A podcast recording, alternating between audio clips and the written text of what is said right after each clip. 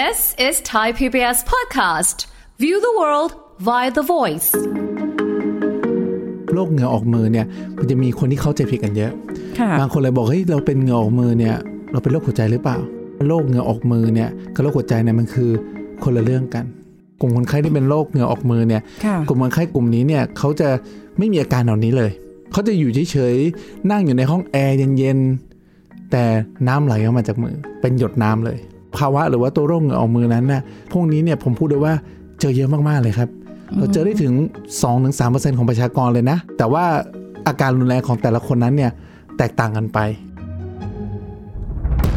ฟังทุกเรื่องสุขภาพ อัปเดตททุกโรคภัย ฟังรายการโรงหมอ กับดิฉัน สุรีพร วงศิตพรค่ะ This is Thai PBS podcast.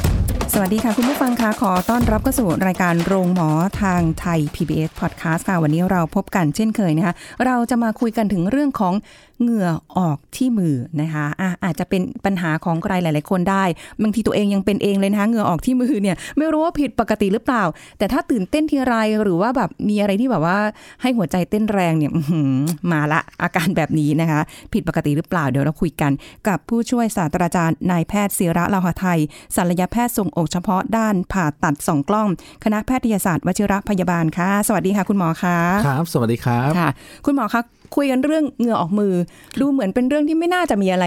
ต้องกังวลหรือว่าแบบมีอะไรที่ดูผิดปกติดูเหมือนจะทั่วไปทั่วไปใช่ไหมครับแต่จริงๆ แล้วเนี่ยต้องต้องเกรินก่อนเลยว่าโรคเหงื่อออกมือเนี่ย มันจะมีคนที่เข้าใจผิดกันเยอะค่ะบางคนเลยบอกเฮ้ยเราเป็นเหงื่อออกมือเนี่ย เราเป็นโรคหัวใจหรือเปล่าอืมเฮ้ยเป็นสัญญาณโรคหัวใจไหมเพราะว่าอันนี้เป็นสิ่งที่คนค่อนข้างกังวลกัน แต่ว่าค่ะอยากอยากจะต้องเกรินก่อนเลยว่าจริงๆแล้วนะโรคเหงื่อออกมือเนี่ยกับโรคหัวใจเนี่ยมันคือคนละเรื่องกัน นะครับอ๋อแต่ว่าโรคหัวใจเนี่ยมันจะมีอาการอย่างนี้ฮะผู้ป่วยส่วนมากทุกรายเนี่ยก็จะมีอาการแน่นหน้าอก เจ็บแน่นหน้าอกนะครับ แล้วก็มีอาการปวดร้าวบริเวณขึ้นไปที่ลำคอหรือแขน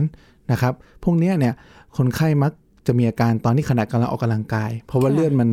เอ่อสูบฉีดถูกไหมครับแล้วมันกับเลือดมันเลี้ยงไม่พอ มันก็เลยเกิดการขาดเลือดอ๋อมาถูกไหมฮะอ่าพอเส้นเลือดมันตีบมันก็เลยค่ะเกิดอาการเหล่านี้ ผู้ป่วยบางรายอาจจะมีเหงื่อออก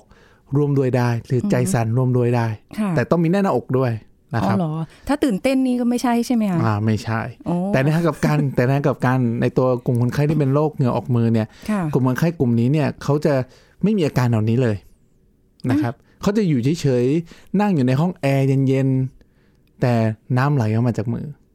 โอ้ออกมาแบบเป็นหยดน้ำเลย ขนาดนั้นเลยเหรอค่ะคุณขนาดนั้นเลย ขนาดนั้นเลยโอ้โหอ่าฉะนั้นฉะนั้นแปลว่าอะไรในกลุ่มคนไข้ที่เป็นโรคเหงื่อออกมือเนี่ยกับตัวสัญญาณหัวใจอันนี้คนละเรื่องกันค่ะนะครับ ฉะนั้นต้องดูอาการหลาย ๆ อย่างร่วมด้วยได้ แต่ว่าภาวะหรือว่าตัวโรคเหงื่อออกมือนั้นน่ะโดยพวกนี้เนี่ยผมพูดได้ว่าเจอเยอะมาก ๆ เลยครับ เราเจอได้ถึง 2-3%ของประชากรเลยนะ ก็พอสมควรเลยแหละ ใช่ แต่ว่าอาการรุนแรงของแต่ละคนนั้นเนี่ยแตกต่างกันไปค่ะนะครับบางคนอาจจะเป็นแค่อ่า มือชื้นๆนะครับ เรารู้แหละมันผิดปกติ เพราะว่าอะไรเราเล่นมือถือไม่ได้ อ่า สมัยนี้เป็นสังคมมือถืออะเราเล่นมือถือไม่ได้ แต่ว่าบางคนอาจจะเป็นขั้นไปถึงขั้นน้ำไหลออกจากมืออู้แต่อันเนี้ยคือแบบไม่เคยเห็นนะคุณหมอแล้วก็รู้สึกว่ามันเป็นไปได้ขนาดนั้นจริงๆเหรอเป็นไปได้ผมก็ไม่เคยเชื่อจนกระทั่งผู้ป่วยมาหาผมเยอะมาก แล้วก็ผมก็ไม่เคยคิดว่าเฮ้ยมันเป็นกันเยอะขนาดนี้เลยเหรอเออมันแต่มันจริงๆมันมันมีเป็นอยู่ยังไงคะมันจะเป็นเขาจะมาด้วยอาการอยู่ดีๆ เนี่ย น้ำก็ไหลออกที่มือ ไม่ใช่แค่ที่มือนะครับ ผู้ป่วยเนี่ยอาจจะเจอได้ทั้งที่บริเวณรักแร้ค่ะหรือฝ่าเท้าอืมผู้ป่วยผู้หญิงเนี่ยบางทีเขาใส่รองเท้าเนี่ยใส่ส้นสูงไม่ได้นะค่ะ ลื่นเหงื่อเหงื่อออออกกเท้าเท้าโอ้เหงื่อออกเท้า ปัญหาปัญหาใหญ่เลยค่ะใส่สวยไม่ได้ เพราะว่ามันลื่นใช่เดี๋ยวนิ้วจะเลยรองเท้ามา ใช่ หรือว่าจะใส่รองเท้าขึ้นมาปุ๊บถอดรองเท้าขึ้นมาโอ้โหจบเลยนะ กลิ่นอบอวนตลบปุบอวนเลย อย่าได้เหยียบลงพื้นจะมีรอยเท้าตามอ่าประมาณนั้น โอ้ยแต่ว่าในกลุ่มคนไข้ที่เป็นเหงื่อออกมือเนี่ยส่วนมากผู้ป่วยก็จะมาด้วย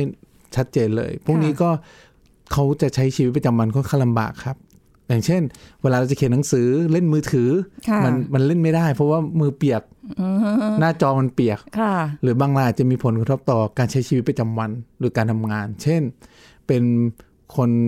ที่ต้องใช้มือเยอะๆค่ะเช่นกลุ่มวิศวกร เขาต้องจับพวกแผงวงจรไฟฟ้า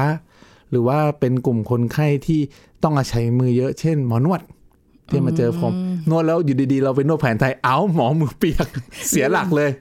นะครับนะเสียหลักเลยอยู่ดีๆ เอ๊ะทำไมมือหลังหลังเราแฉะเลยซะงั้น ไม่ได้ร้อนใช่ไหมไม่ได้ร้อน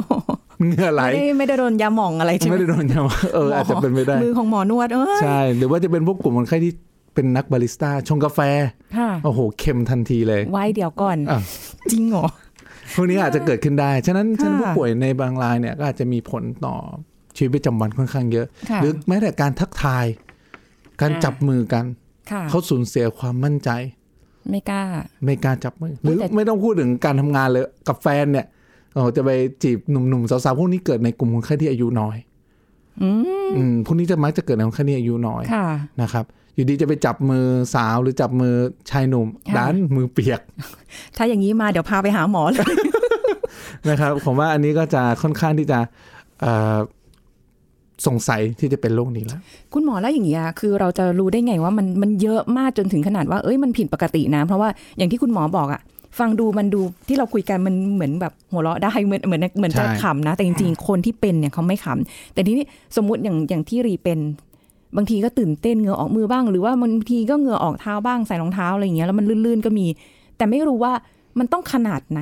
ถึงเรียกว่าผิดปกติผมว่าคำถามนี้ค่อนข้างดีเลยครับคำว่าเหงื่อออกมือแบบไหนที่เรียกว่าผิดปกติ อืมผมว่าหลักการก็คือ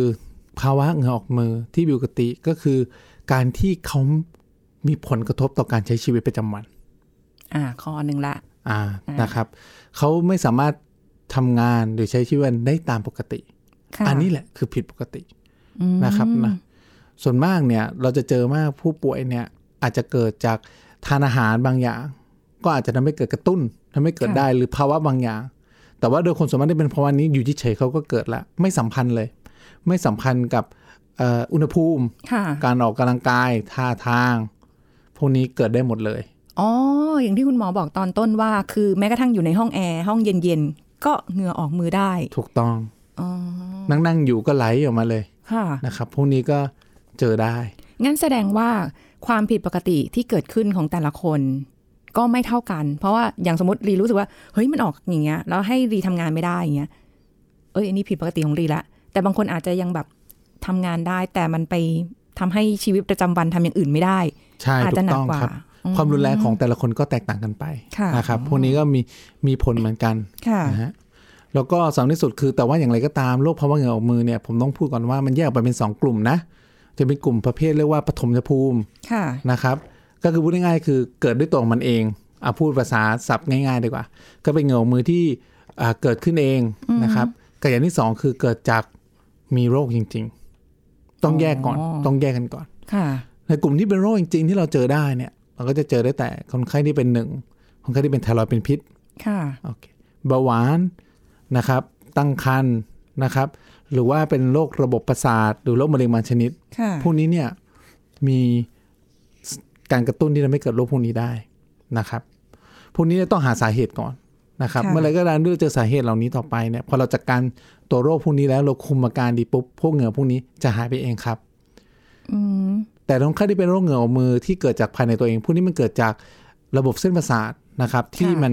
อัตโนมัติเนี่ยมันกระตุ้นผิดปกติ มันคือมันทำงาน hyperactivity คือทำงานมากกว่าปกติค่ะพวกนี้มันส่งผลทำให้เกิดภาวะเหงื่อออกที่มากกว่าปกติ มันจะออกที่มือใช่ที่รักแร้ครับ แล้วก็อะที่อย่งฝ่าเท้าฝ่าเท้า หลักๆ จริง ๆ ส่วนมากที่คนไข้ที่มาหาผมเนี่ย มักจะมาที่มือและเท้าเป็นหลัก รักแร้บางรายอืมบางคนผมเคยเจอก็มีแบบเหงื่อออกแต่แค่หัวอย่างเดียวก็มี แต่ตรงอื่นก็ปกไม่ติใช่ต้องเงินแห้งใช้ยีคำดีว่าแห้งเหงื่อออกเลยเหรอหัวพวกนี้ไม่ใช่ว่าทำข้อสอบไม่ได้นะอันนั้นอันนั้นเหงื่อตกอันนั้นคนนั้นคนละเหงื่อกัน แต่ว่าพวกนี้เขามีปัญหาจริงๆฉะนั้นแต่ว่าพวกนี้เจอน้อยค่ะโดยส่วนมากจะมาด้วย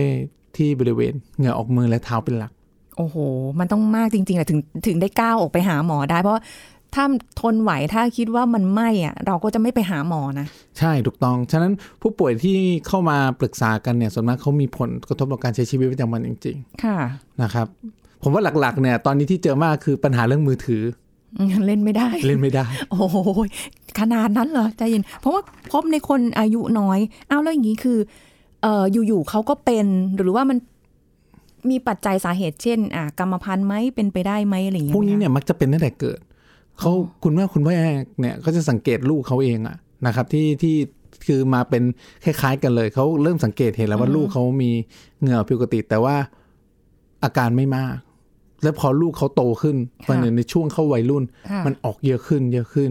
คือจริง ๆ ถ้ามองว่าเป็นปัญหานะอันนี้ในความรู้สึกส่วนตัวเลยว่า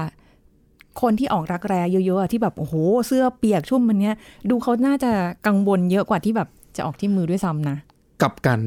ส่วนมากคนที่ออกรักแร้เนี่ย มันก็ใช่แต่ว่าด้วยความที่ว่าบ้านเรามันเป็นเมืองร้อน มันค่อยค่ะไม่ค่อยมีผลมากเท่าไหร่ แต่คนที่เหงื่อออกที่มือเยอะๆเนี่ยมันมีผลเยอะค่ะโดยเฉพาะกลุ่มคนไข้ที่เป็น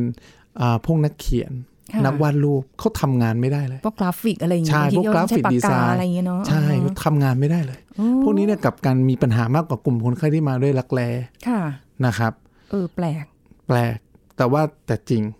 เจอเยอะจริง ๆ ผมก็เลยแบบว่า ผมคิดว่าพวกนี้เนี่ยค่อนข้างที่จะอ่า แนะนำถ้าเจอก็แนะนำมาปรึกษากันได้ มันร้ายแรงไหมคะคุณหมอ จริง ๆ โรคนี้ไม่ร้ายแรง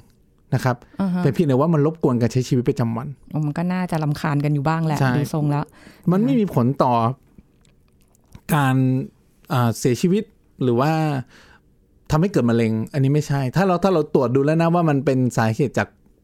เอ่อตัวปฐมภูมิหรือว่าค่ะที่มันเกิดขึ้นเองที่ไม่เกิดจากสาสาเหตุจากภายนอกที่ทำให้มันเกิดขึ้นงั้นก็นะครับแสดงว่าคือ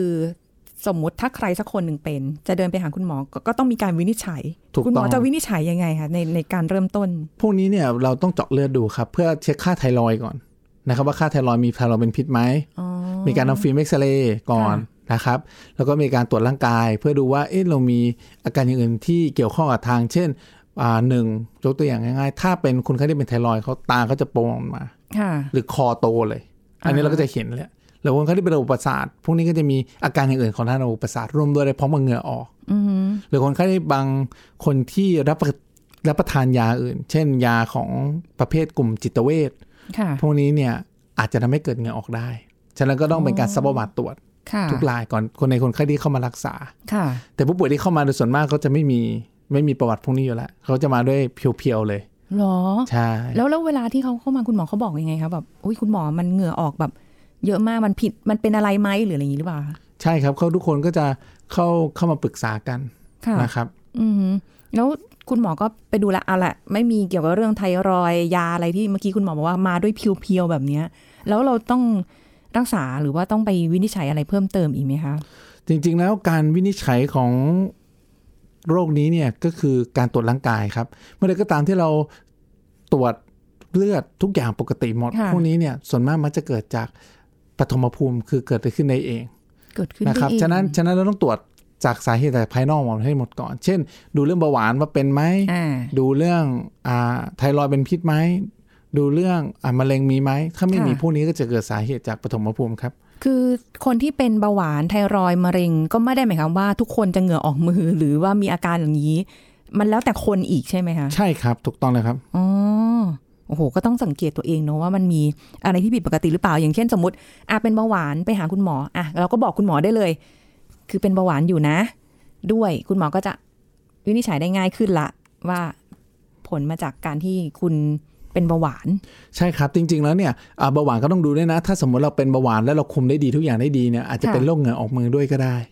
ฉะนั้นมันต้องมาดูก่อนอย่างเช่นถ้าโอ้เบาหวานเราไม่ได้คุมอ่าโอเคๆแล้วมีภาวะน้ำตาลหรือว่าคุมแล้วเกิดภาวะน้ำตาลต่ำเกิดใจค่ะสั่น มีเหงื่อออกมือค่ะนะครับ มีน้ำตาลตก พวกนี้ก็เราก็จะมีสาเหตุแล้วโอ้โหอันอย่างนี้มันก็จะมีลักษณะของแต่ละโรคที่แตกต่างกันไป ที่เราต้องมาซับประวัตินะครับ ทีละคนทีละคนนะครับ ซึ่งแต่ละคนเนี่ยมีความแตกต่างกันไป แต่วิธีการรักษามันจะเหมือนเหมือนๆกันไหมคะถูกต้องครับในกลุ่มคนไข้ที่เป็นโรคเหงื่อออกมือเนี่ยการรักษาเนี่ยมีหลายวิธีมากๆค่ะนะครับโดยส่วนมากวิธีที่ง่ายที่สุดเลย ผมพูดเลยสเปรย์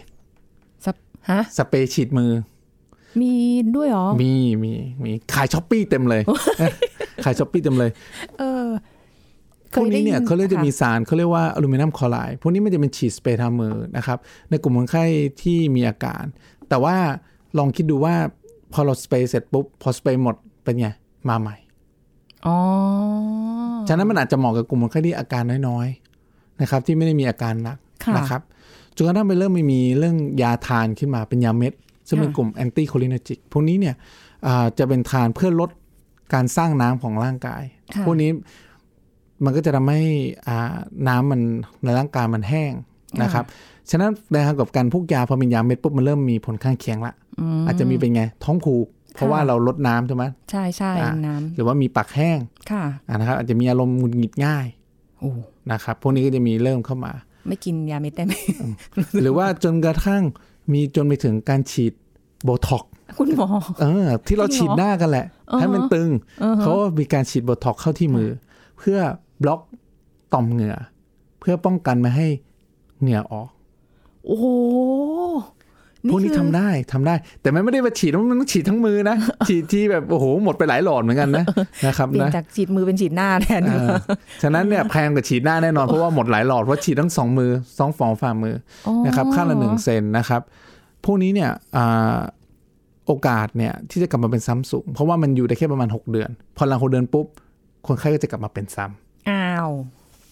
อ้าว ฉะนั้นวิธีการที่จะทำให้โรคนี้เนี่ยหายค่ะขาดนะครับ โดยส่วนมากคือมีวิธีการเดียว คือวิธีการผ่าตัด ผ่าตัดใช่เหงื่อออกที่มือก็ผ่าตัดที่มือเนี่ยนะคะ ไม่ใช่ จริง ๆ แล้วเนี่ยเราเข้าไปผ่าตัดเส้นประสาทที่ทำงานผิดปกตินะครับที่ทำงานมากกว่าเกินปกติ ตรงเนี้ยโอ้เส้นประสาทเนี่ยมันจะอยู่ในช่องทรงอกอยู่ข้างหลัง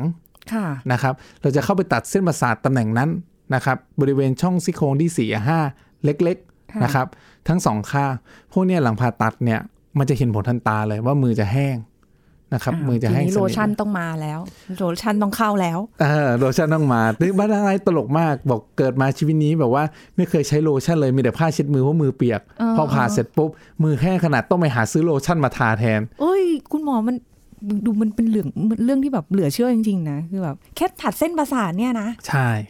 ใช่ครับจริงๆแล้วก็ผมบอกเลยว่าการผ่าตัดไม่ได้น่ากลัวอีกต่อไปนะ คนก็คิดว่าโหถ้าผ่าตัด เส้นประสาทโอ้โหฉันจะเป็นอะไรไหมค่ะมันจะเป็นแผลผ่าตัดใหญ่ไหมห้าอ่าๆเซนโอ้แบบว่าเป็นคืบเลยหรือเปล่าค่ะจริง ๆ แล้วเนี่ย ถ้าเราอยู่ในมือที่ดีเนี่ยนะครับ มันสามารถทำผ่าตัดสองกล้องได้ อ๋อ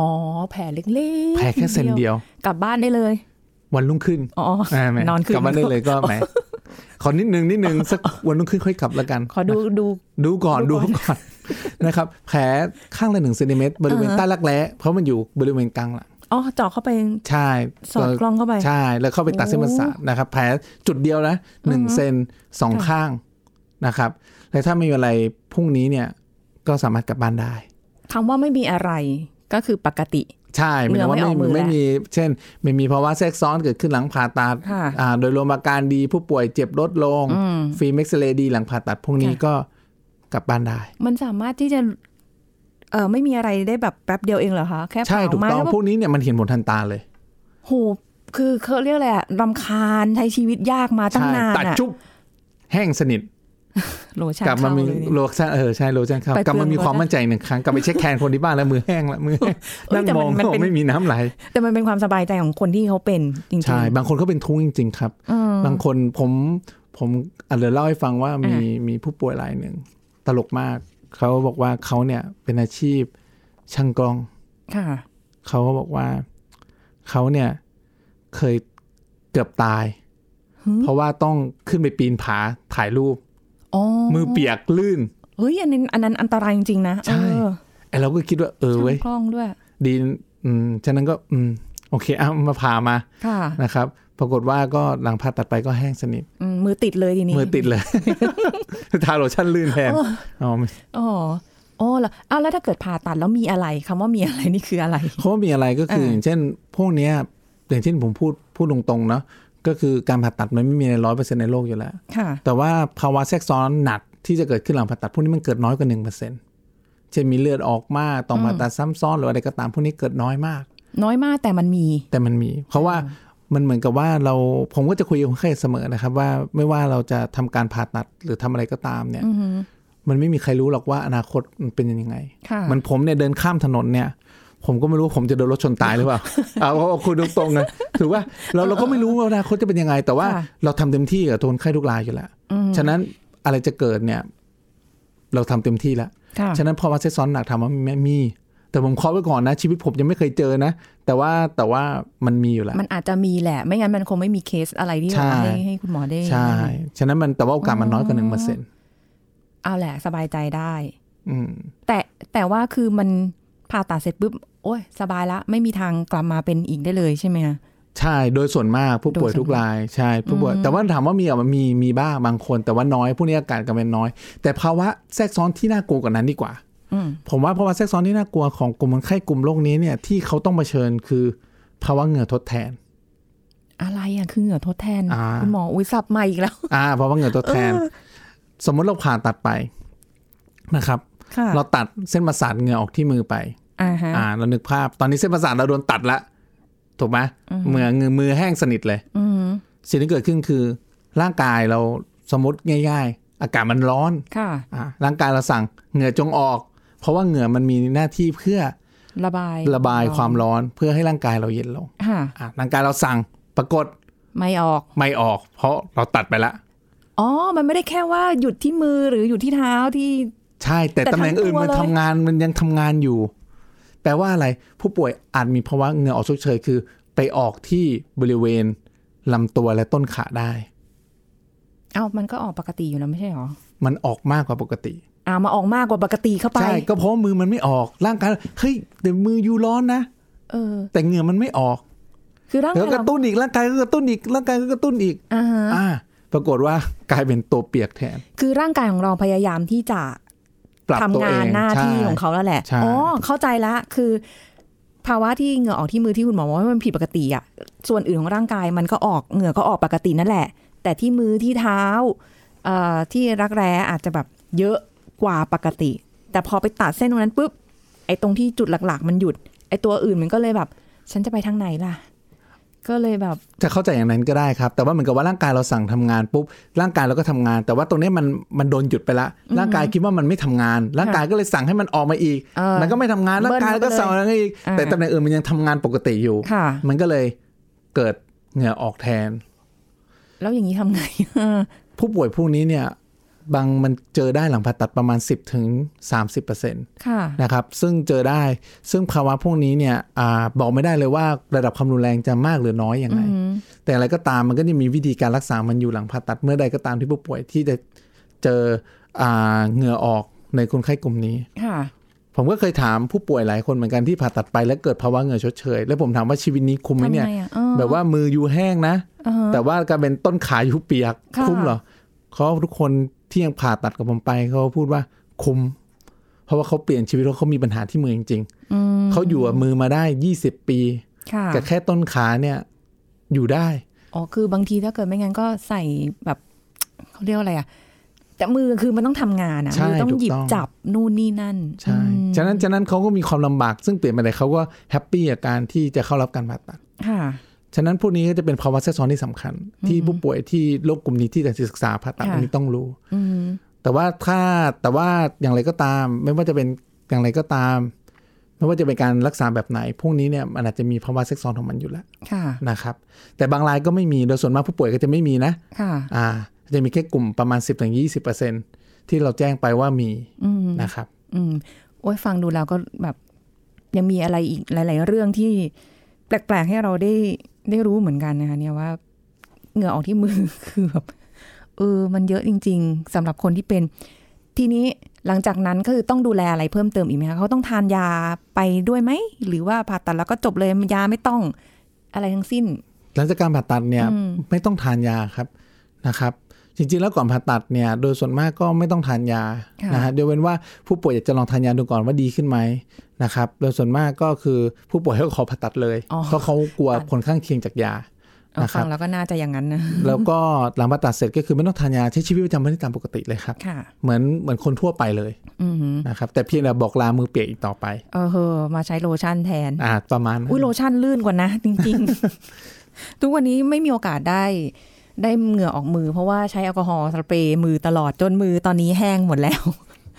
จริง ๆ เราก็ต้องยังต้องอยู่กับมันต่อไปนะคะกับโควิดเนาะอ๋อแต่ว่าอันนี้ก็ไม่ได้มีอะไรที่น่ากังวล ถ้าเกิดผ่าตัดแล้วสำหรับคนที่เป็นที่เผชิญกับตรงนี้อยู่ แต่ถ้าทั่วไปอย่างเรา ๆ ไม่ต้องนะคะ ไม่ต้องแบบอยากไปตัดเดี๋ยวเจอ เพราะว่าอันอย่างอื่นแทนใช่ถูกต้องไม่ครับคุ้มนะคะ อันนี้ก็ฝากไว้แล้วก็สำหรับ คุณผู้ฟังนะคะ ที่อยากจะได้ความรู้เพิ่มเติมนะสามารถที่จะไปปรึกษาหรืออะไรก็แล้วแต่โดยความรู้เรื่องนี้เนี่ยผ่าตัดปอด หรืออะไรเงี้ยได้ได้ที่เพจ Facebook ของอาจารย์ด้วยนะคะ ที่เฟซบุ๊กผ่าตัดปอดอะคุณหมอจะมีข้อมูลมีบทความลงอยู่ตลอดเลยใช่ไหมคะใช่ครับเรามีข้อมูลแล้วก็อัปเดตข่าวสารผู้ป่วยคนไหนที่ต้องการจะปรึกษาด้านการผ่าตัดหรือว่าจริงๆค่ะแล้ว หรือผู้ป่วยคนไหนเคยผ่าตัดที่อื่นมาก่อนค่ะและมีปัญหาลำตัดก็สามารถเข้ามาสอบถามได้ เช่นอ่าผ่าตัดไปแล้วเจออย่างนี้ไม่มั่นใจหรือว่าจะปรึกษาเช่นผ่าตัดไป แล้วต้องทำยังไงต่อค่ะเรามีบทความแล้วก็เราจะมีอืมคู่มือการดูแลหลังผ่าตัดอยู่ ให้ผู้อืมให้ผู้ป่วยสำหรับทุกคนเลย ไม่ค่ะจะเป็นต้องรักษากับผมนะค่ะรักษาที่ไหนก็ได้เข้าไปศึกษาหาความรู้กันได้ครับอ๋อแล้วถ้าเกิดสมมุติอยากคุยกับคุณหมอ คุณหมอแบบปรึกษาคุณหมอเลยว่าเดี๋ยวนี้อุ้ยโซเชียลเราก็ใช้เป็นประโยชน์นะคะขี้เกียจไปโรงพยาบาลคุยกับ คุณหมอได้ไหมอะไรอย่างนี้ ได้ครับ แล้วก็จะมีทางช่องทางหนึ่งเรียกว่า Line Official นะครับค่ะคือ at ลัง surgery th นะครับค่ะพวกนี้สามารถเข้ามาสอบถามผ่านทางไลน์ได้เลยนะครับ ก็จะมีอ่าทีมงานผมคอยตอบอยู่ค่ะนะครับ บางทีผมก็ตอบเองเหมือนกันค่ะนะครับ สามารถปรึกษาได้เลยว่าอ่าตรวจเจอ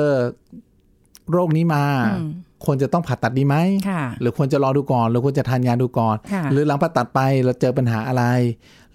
แล้วอยากจะแก้ไขอย่างไรอืมอันนี้เข้ามาปรึกษากันได้ครับค่ะอะอันนี้ก็ไม่ได้เป็นมีค่าใช้จ่ายไม่ได้มีอะไร เป็นแนวทางให้สำหรับใครที่อยากจะปรึกษาคุณหมอก่อนเผื่อว่าเอ๊ะไม่แน่ใจ คือจริง ๆ หลายคนกลัวเรื่องของการผ่าตัด ถ้ามีคำว่าผ่าตัดปุ๊บจะแบบ อืมลังเล